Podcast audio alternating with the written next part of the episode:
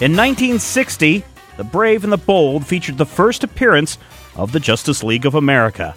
This past week on Batman the Brave and the Bold on the Cartoon Network, the Justice League formed again, but this time just a little bit differently. We're going to be talking about Justice League Darkseid Descending right after this.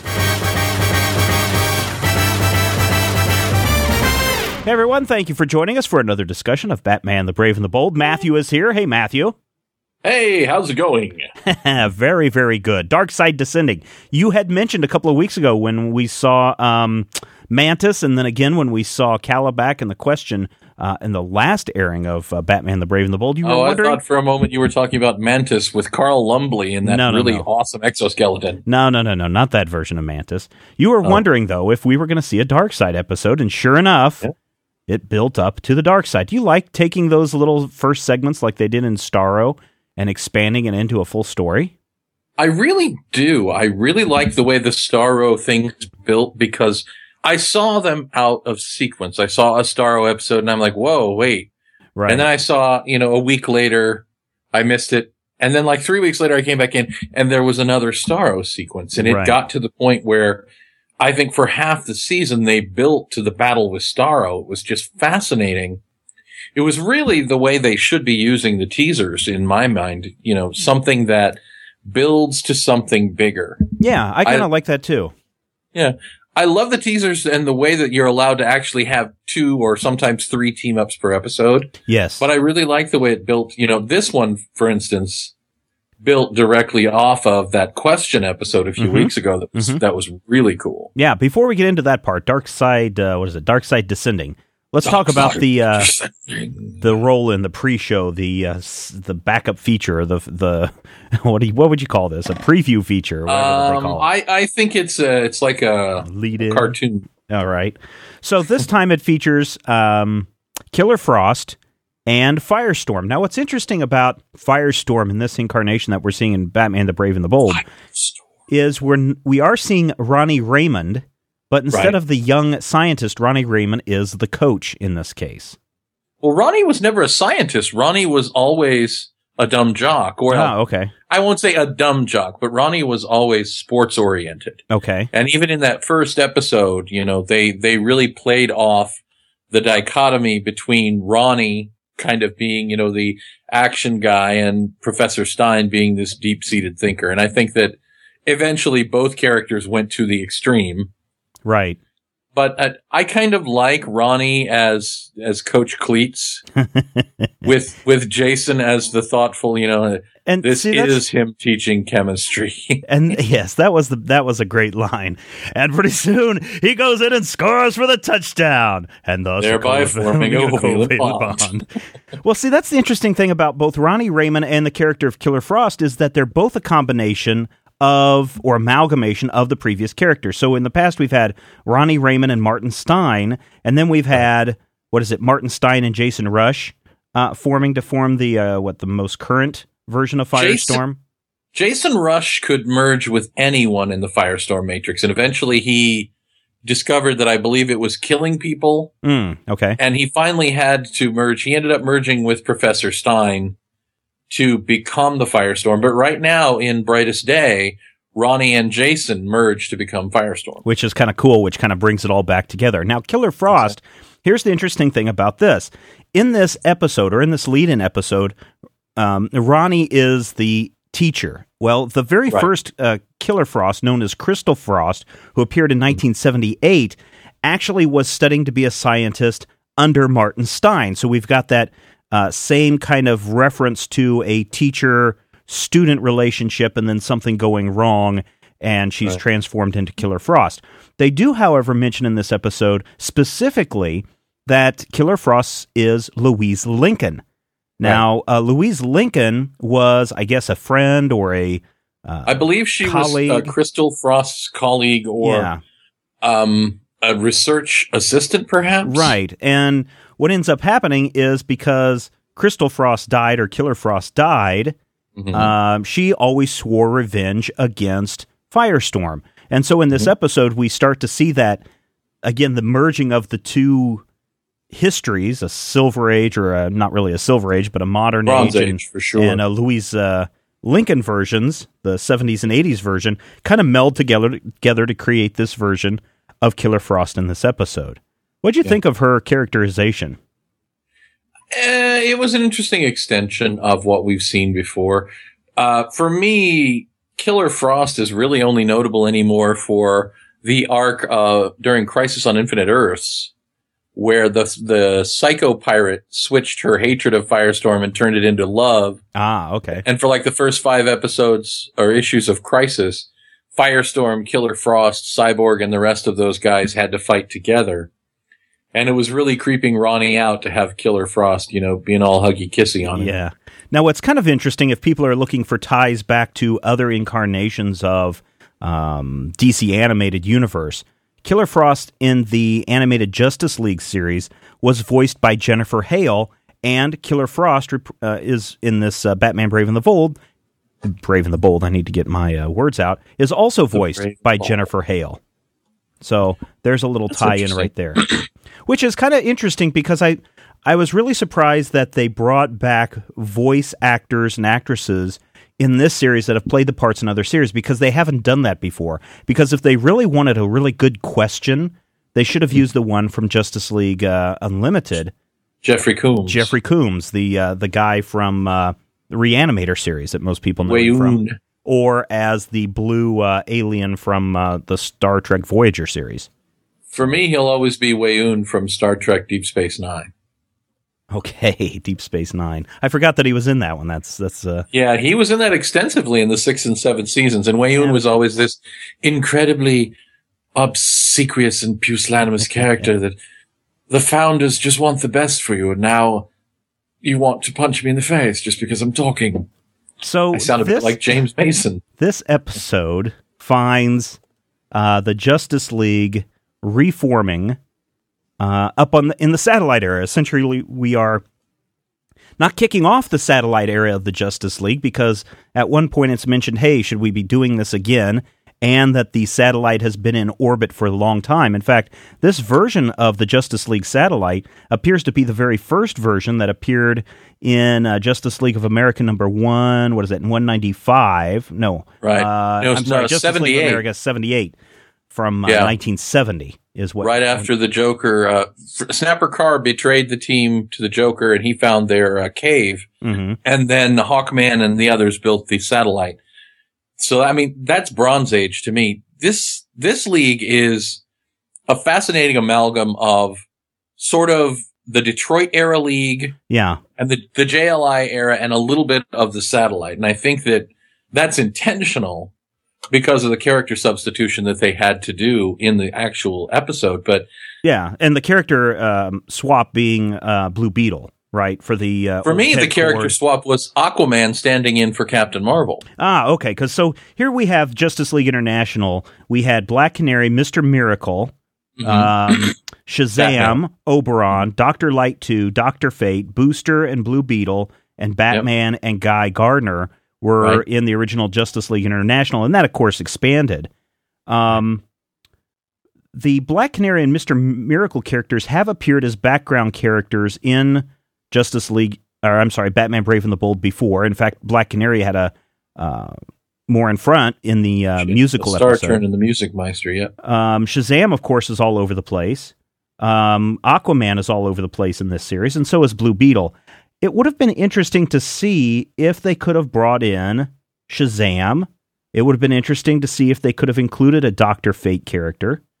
Uh, and then, of course, uh, Martian Manhunter is introduced in this episode. And I thought he had some pretty good comedic lines. I I could not figure out who did the voice of the Martian Manhunter. Oh, because he sounded question. really familiar, but when I looked on the interwebs, nobody had an answer.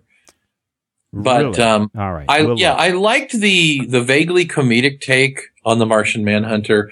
The problems with the electricity in the satellite, you know, were Mhm. callbacks to those first few JLI issues where they couldn't quite get the New York embassy together. And I liked his. Uh, they they you know drew them as chocolate chip cookies, Yes, but I liked his sugar addiction coming up. That was kind of cool. Um, he is voiced by Nicholas Guest, is who voices uh, Martian Manhunter. Although I Is didn't like how they. Pr- Christopher Guest? uh, no, uh, let's see. Nicholas Guest is uh, Nicholas Hayden Guest, born 1955, voice actor, boy, best known for role as the principal in the NBC teen sitcom USA High. So probably not a. Let's see. That echoing uh, sound you hear. let's see. He's in Ben 10. He's in. He's been in the Justice League, Justice League Unlimited. So he's, he's a voiceover actor. Uh, some people may know him from the uh, Roughneck Starship Troopers Chronicles, uh, and then Batman: The Brave and the Bold. He also voices the Question in that series. And I guess that's another question I have about the voice actors that we see pop up in this series. They tend to mm-hmm. use a lot of the same voice actors throughout the piece. So we have like uh, Green Arrow and I want to say Aquaman are the same character. I don't believe so. I'm sorry, Green Arrow and Guy Gardner are the same character. There we go. Yeah. Does that bother you that they just can't say uh, pull somebody else up to uh, to step up and do this?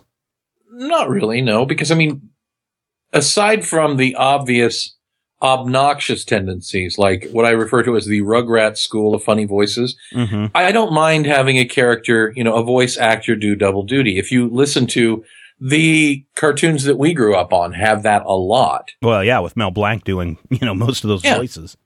But if you go back to, you know, like say even Super Friends, you would hear Danny Dark as, you know, incidental characters as well as Superman. Mm-hmm. And you'd hear Ted Knight as additional characters. Meanwhile, or, you know, Exactly. And don't Ted forget Knight Casey would, Kasem. Well, and Casey Kasem can do anything. but, you know, for me, uh, it, it goes back to the days of, uh, I don't know if you've ever seen Ruff and Reddy. Yes, unfortunately. Ruff and Reddy is Daws Butler and um, uh, I can't remember the other guy now. Uh, Daws Butler and uh, the other big Hanna-Barbera guy, not Dick.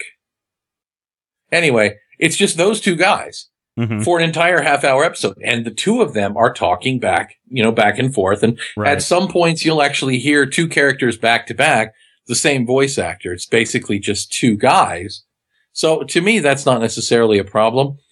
I'm actually a little flummoxed by the utilization of, um, of uh, the kid from that thing you do as Booster again because he did the voice of Booster in the Booster episode of Justice League Unlimited. Mm, okay. Uh, not Thomas Haden Church, but Tom Edward Tom Everett Scott. Okay. Was the voice of Booster there and then carried over, which, you know, he's a great Booster voice. Mm-hmm.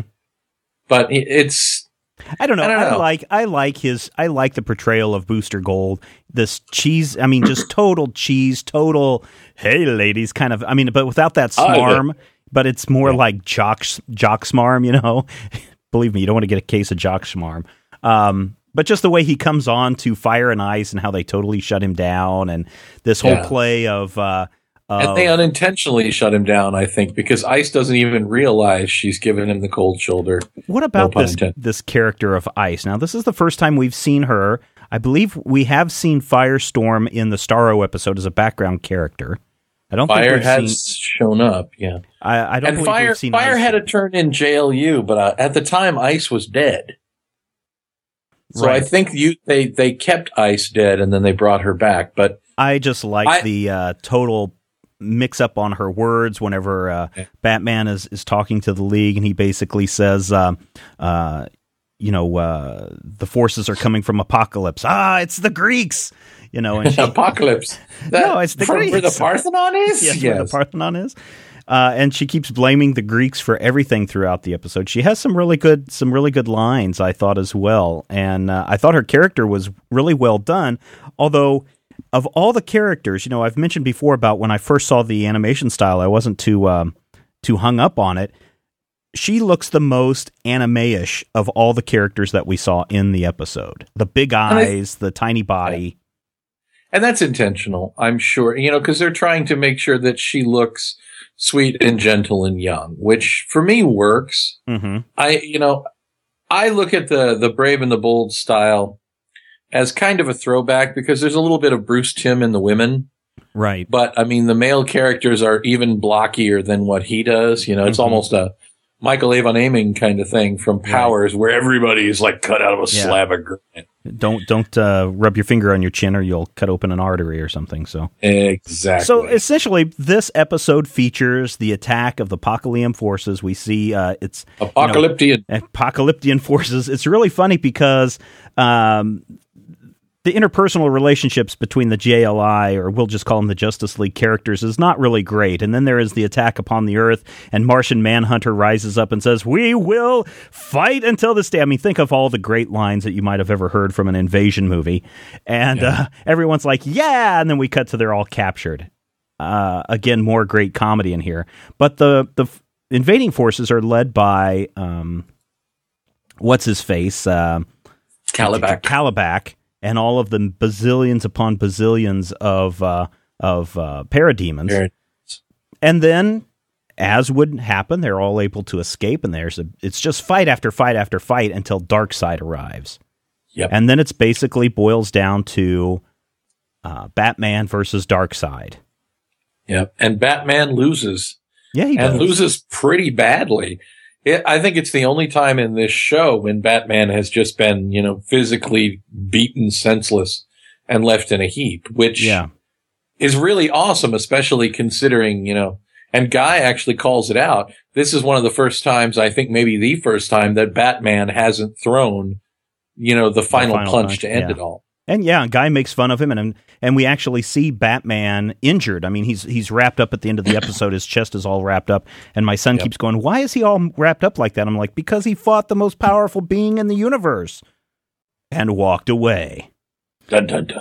Uh, some other great moments that we see throughout this episode, or that I liked, or that I picked up on, were when we're on the satellite, uh, mm-hmm. when we're in what used to be Hal Jordan's room, and they mention Hal Jordan by name. Booster Gold yep. has set up residence there, and we see all sorts of uh, Booster Gold art on the walls, and some of that has actually appeared in comic book or publicity form before uh, through DC uh, publications. Yeah. Um, I like the fact that Blue Beetle is always taking pictures everywhere he goes. and then, even though it's funny, it is actually the the team's downfall is when uh, Booster is constantly tweeting or texting his publicist, which gives away their hidden location. How many D's in Armageddon? now, I like the fact that they were able to reference characters without actually breaking whatever, you know, rules there are. Cause, Such as? Uh, Big Blue and I once arm wrestled here for right. 20 minutes. Now, and they didn't say Green Lantern. They said right, Hal, Hal Jordan. Jordan. But you know the the symbol was on the door, so you you know who it's talking about. We know who Big Blue is. Was there ever in your reading of of Justice League, Matthew? Was there ever a moment where Superman and Martian Manhunter actually had an arm wrestling match? Not that I'm aware of, but they didn't spend a whole lot of time together. The Martian Manhunter disappeared from JLA books for like, God, probably seven, eight, nine, ten years. Oh, okay. he disappeared, I think, slightly before the satellite era and didn't come back until 83 or 84. So hmm. there was a big chunk of time. Yeah. Where John really wasn't around much. And I think that if I'm not mistaken, most of the time when you see John in the league, it's to cover that missing Superman presence. Well, see, that's what I was really disappointed that they didn't utilize Martian Manhunter more. I mean, Batman says he's our tactician, but he spent the whole episode trying to work on the air conditioning system in the satellite, and, and he could have been really utilized well in a, in a fight. Yeah, but I think that that would have brought, you know, that would have brought the the point where John would have been the one fighting Darkseid and not Batman, and it's Batman's well, show. But it would have gone back to the Guy Gardner's uh, tease at the end about uh, saying, "Batman, how does it feel not to have thrown the final punch or have not to have actually won this fight?" Right. Still would have worked that way, I think. But maybe we'll see Martian Manhunter again. I, I, like that character. I'm not really thrilled about the voice processing that they did on it. It makes him sound like a mechanical robot. I like the echoey voice. That was kind of neat. I don't. I don't know. I just. I didn't care for that very much. It gave me the effect that he was speaking telepathically. Yeah, but he was moving his mouth. That was the only bad. Right, part. but it gave me the effect that he was speaking telepathically yeah, while yeah. moving. Yeah. Now the, that he was actually speaking to you beaming it directly into your brain at the same time. Right. So ultimately, Darkseid is defeated, and it's not by Batman, but it goes back to the question that you had a few weeks ago of uh, here we had Ditko versus Kirby. We had uh, the question taking on Kalibak, who was a Kirby uh, generated character. And in yep. this episode, we get that answer. Yes, yes, we do. And that answer is Vic Sage wins. yeah, we last we saw him, he was jumping off a platform and then he just disappeared. We didn't see what happened. He just fell too far down for the picture to show up. This episode, he shows up as a parademon in disguise, and all while the team is fighting uh, Darkseid. Yep. The question is in there finding out the reverse frequencies to open up boom tubes all the way around the world and suck back in the forces of Apokolips. Yep. The question's working undercover, which is kind of cool. Now, can he disguise himself as anyone? I always thought he just had the magic sticky stuff to put on his face and the chemicals to change his clothes back and Right. forth He- from Vic Sage and the question. The question does not in comics have the power to do that. That actually resembled more um, the power that Nemesis had. Hmm. Okay. Um, Nemesis, who was recently in um, Final Crisis Aftermath uh, fight or whichever oh, yeah, one. yeah, yeah. Yeah. hmm Final Crisis Aftermath comes lunch, but um, now again, uh, they may be you know bringing characters together because Aquaman doesn't have the ability to control water the way he does in the series either. That's Well, I mean, that was the other thing. He does he does have the ability to control water in this episode that we see. I guess, that, and again, I don't pay that much attention to Aquaman in the series, but this time I did notice that he's calling forth w- water to cut his chains, to form shields, uh, to send this giant burst of water at, at Darkseid. Yeah. And I think that, uh, again, I think that they did that intentionally. That's Mera's power. Oh, okay. But if you actually, you know, remember, he and Mera are married and Mhm. Aqua Lad is still around or Aqua Yeah. Boy, whoever it is. Yeah. Why do I don't know. people hate? Why do people hate this incarnation of Aquaman? I, I don't know if we've talked about this before on the show or not, but I just think that that character is such a lame character in general. I mean, most people would say Aquaman in a comic book, oh, he's the, the lamest of all of the the Justice League members. But you know, here's this guy that's big and brash and loud and bold. Mm. And every time he opens his mouth, my God, man, you do not know how to tell a story. it's just a Yeah, he's he reminds me of uh, Hercules in the '80s in the Marvel universe. Oh yeah, Prepare to receive the gift, and then he punch you in the face. yeah. You know- Have at thee, varlet. Exactly. does that and a that's lot. What's, that's what's awesome about Aquaman is Aquaman just floating around being a guy. He's not the strongest, although he is, you know, he's being played as one of the strongest characters in the Brave the Bold universe. Yeah, He's, you know, he's our stand-in big guy, especially if you see him facing off with Gorilla Grodd in the Music Meister episode, which is Mhm. I most still of need to my watch that. I You really need to do. watch it. I, I'll try to watch It's it tonight awesome. if I have a chance. So but go ahead. he's, I mean, he's the character. First of all, he's voiced by Bender, yes, which you gotta love.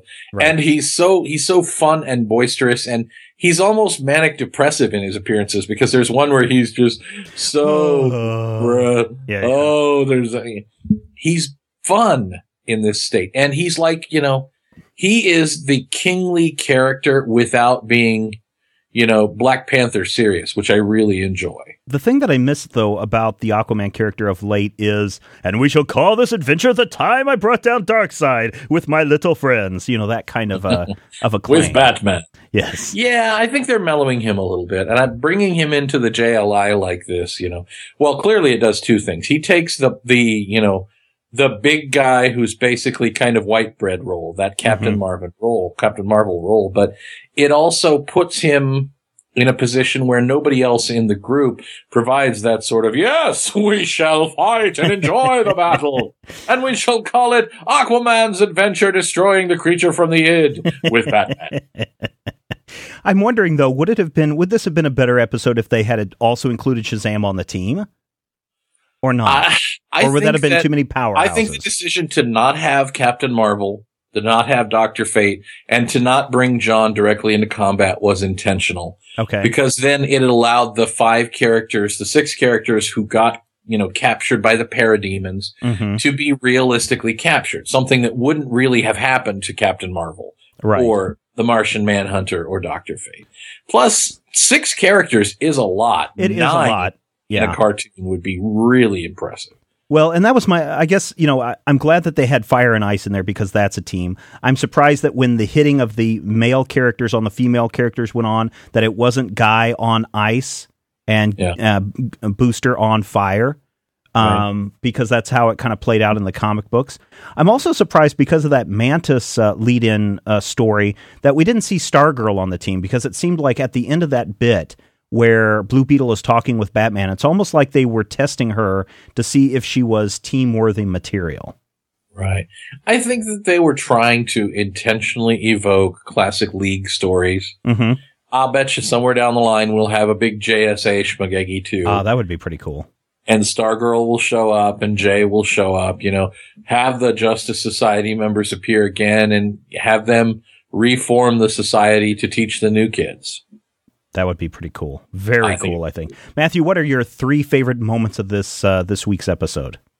Um, I think my my favorite moments in descending order, actually in no order because I can't remember them. In dark side probably, descending order or where where the Parthenon is.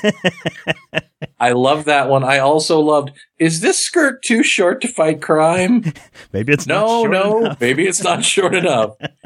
and then I loved uh, the moment where the entire satellite goes dead, and Skeet's is like, "There seems to be a problem with the electrical system, sir." Yeah, yeah. My, Although my, Skeet's shining the light on Booster's face and blowing the wind to tousle his hair was hysterical. Yeah, I my three favorites are when uh, Martian Manhunter uh, was getting ready to work on the system, and, and Skeet slides up and says, "You know, I am well versed on over a million different kinds of air conditioning systems." And uh, Martian Manhunter basically says, "Oh, great, somebody else who thinks they know more than me," and he's kind of referring back to Batman. Yeah. The second one that I thought was uh, really really cool was the uh, um, the combined powers attack on Darkseid, where it's Aquaman throws his water and Ice throws her ice on top of that, and then we've got uh, uh, Booster putting his in with Blue, and then uh, yep. Fire and uh, Green Lantern all at the end, and it just this big swirling mass attack. I just I thought that was well animated and played out, and then of course the um, the final best part uh, of the episode for me was uh, not the face, not the face. Every time they were getting in a fight and Booster screaming that out, those were some really good moments. But the animation I thought was really well done. Voice acting was done. I was yeah. a little disappointed that this was not a two part episode. Starro gets two parts. Darkseid doesn't get two parts. Come on. I think that was intentional too. Probably. I don't think this was Starro was meant to be a big dramatic dun dun dun, and this was kind of a you know a fun, familiar. Hey, remember the JLI episode? Yeah. Hey, remember the '80s? it, it, was it was that. Do you want to see? This? It was kind this, of like uh, a retro review. Do you want to see this? I think we will. All right.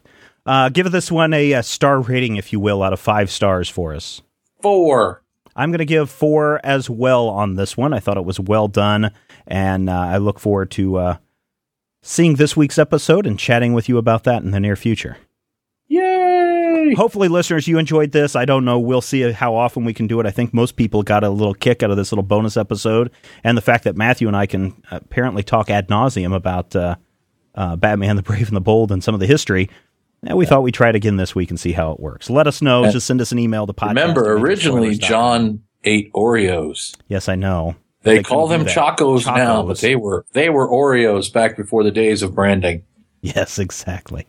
All right, everybody. Thanks so much. We will see you, uh, I guess, check out tomorrow when we've got another podcast coming your way. And don't forget, uh, this weekend, we've got another episode of Critical Hit. So stay tuned for that. Thanks so much for listening, and we'll talk to you again real soon. If you have any questions, comments, topic ideas for future shows, or would like to sponsor a show, send an email to podcast at majorspoilers.com. Visit Major Spoilers at majorspoilers.com and be sure to check out the Major Spoilers Forum. You can also follow Major Spoilers on Twitter at twitter.com slash major spoilers and on MySpace at myspace.com slash major spoilers. Had the X-ray vision of Superman, I could save a few bucks and stand around and read through the covers of the comics on the stand. But although every other page would be backwards, I suppose I could still read the evens and the odds. Well, I don't know. Guess I haven't thought this all the way through. Plus, as soon as the comic book store guy knew, he kicked my butt out on the corner. What a major spoiler! What a major spoiler! Right away. If I was hulking green or gray, I could just bust through that brick wall, take their comic books away. But then the little meat would deal with all the tanks and bombs and guns. Have you ever tried to read a series with all that going on? Guess I need to rethink this plan. How would I back and board my comics with such huge hands? Guess I already told ya what a major spoiler. What a major spoiler. Yeah, yeah, yeah. What a major spoiler.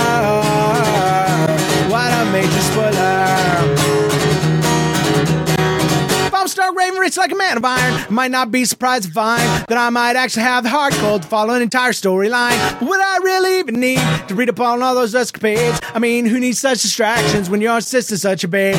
But the downside is such a beast. Being shot up in a fun be in the Middle East with a sign throwing soldier. What a major spoiler! What a major spoiler! Yeah,